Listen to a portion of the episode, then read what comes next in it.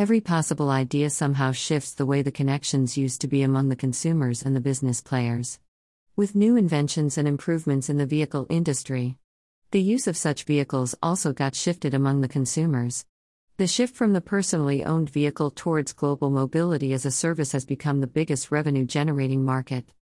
A market in which even an autonomous vehicle is also not debarked and also an electric vehicle. The service based revenue model not only created job prospects but also ownership of such a fleet and provide service on a larger scale. The expansion has not been limited just to one idea but various new offer models and ideas. Source ARK Invest. In my opinion, the market is not just revenue generated or a profitable zone but also an accurate service provider with safety being its prime factor. The service has been a major hit in regions that lack female safety issues and also concerns associated with the night shift. The tracking method and the information about the driver help to track the vehicle and keep the record of the person driving the car. The market is a boom and provides an alternative method of handling the ecosystem and handle the major environmental issues. Source ARK Invest